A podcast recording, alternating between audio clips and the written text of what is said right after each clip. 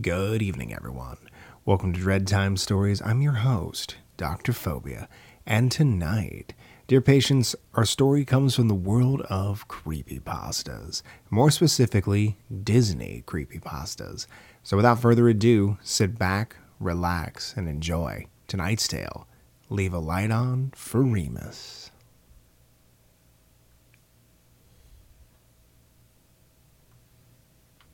If you've been active in the Disney fan base over the past year, you'd know that Disney has announced plans to rebrand Splash Mountain at Disneyland into a brand new attraction based off The Princess and the Frog.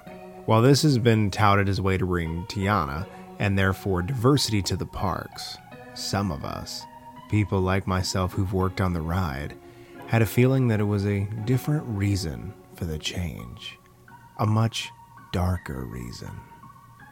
If you don't know, Splash Mountain is based off the 1946 film Song of the South, which has effectively been banned by the Disney Corporation despite it being the source for Splash Mountain. While the film never got an official VHS release in the US, it was released overseas. Since it never got a release here, the only way to watch it was in a movie theater, which only happened twice on a foreign release or a bootleg copy of the movie.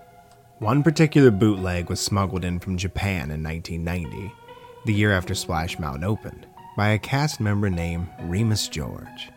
Remus was on a trip with his school when he smuggled the tape out of a small market and was confronted by the owner for the theft. Eventually, the owner decided to let Remus go with the tape, but without Remus's knowledge, had put a curse on the tape, which was designed to bring the downfall of any thief. Upon returning to the US, Remus and two friends watched the tape in his dorm. One of the friends recalls that the film seemed to have an effect on Remus. He could be heard whistling songs from the movie during his shifts at Disney the day after watching the tape. This was odd since Remus had before been a very quiet individual, but his behavior changed even further. Remus worked in Fantasyland, usually at the Matterhorn. However, in the days following the film, he would leave his post early or even skip his shifts entirely. Whenever this would happen, it would be quickly to locate him at Splash Mountain, standing at the entrance, almost in a daze.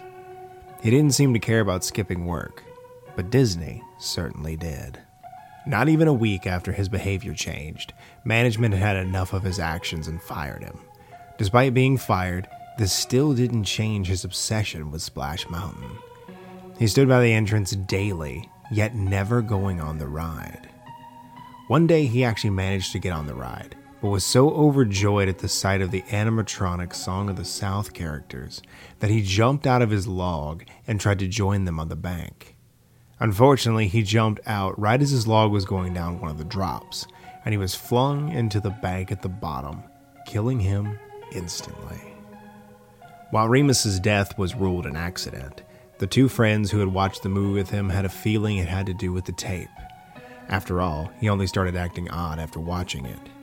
They rewatched it, only this time the audio in the Laughin' Place segment was silent, and all you could hear was a voice saying, The thief has met his downfall. Over and over until the segment ended. The two left Disney shortly after.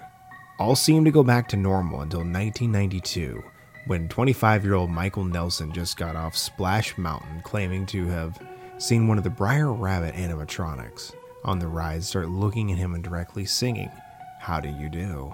Mighty pleasure thieving, how do you do? Soon will be a meeting. Michael was so unnerved by this, he tried to leave the park, but eventually was found by the night crew in the Laughin' Place section of the ride, laying on a fiberglass mushroom. He had taken his own life, while writing the word Remus in his own blood on the walls of the scene. But that wasn't the end. By 1992, the ride's 10th year anniversary, over a hundred people had reported hearing the disturbing cries of Remember Remus and the distorted laughter throughout the ride. Park officials had no explanation for this phenomenon, other than to lie and tell guests that they had been hearing an audio test, a fact that had been recently installed. Eventually, a priest was called out to inspect the ride for spirits. The priest was so shaken up by what he found, he ordered Disney to close the ride immediately. There was something that no person should be exposed to on that ride. Something not of this world. Disney obviously refused to close the ride, so the priest thought of a plan.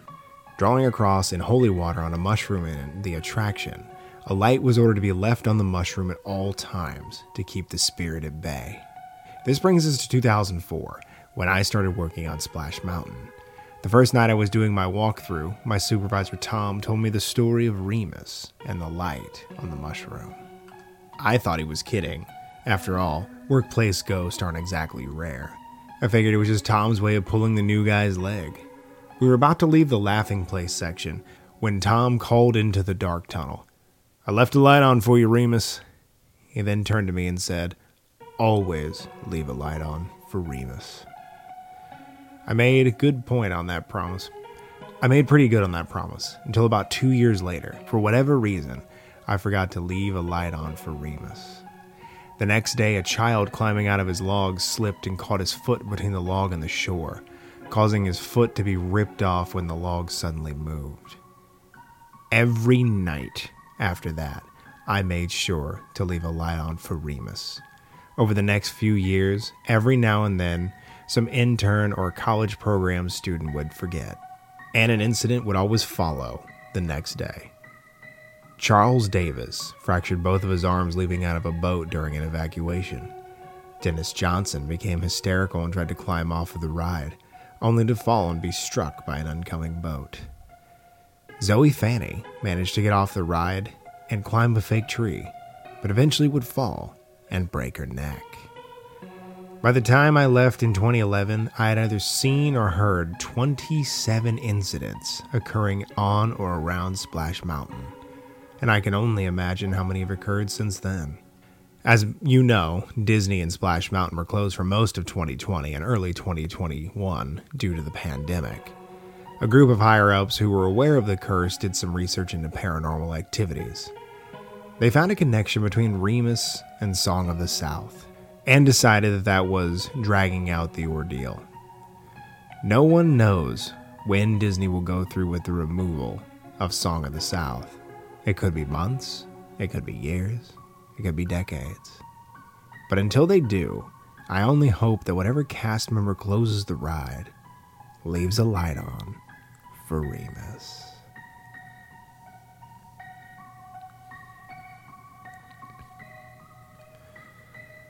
That, dear patients, was Leave a Light On for Remus. I hope you enjoyed it and thank you for listening. Like I always say in closing, check under your bed, look in your closet, and sleep with the light on. The life you save may very well be your own. Good night, everyone.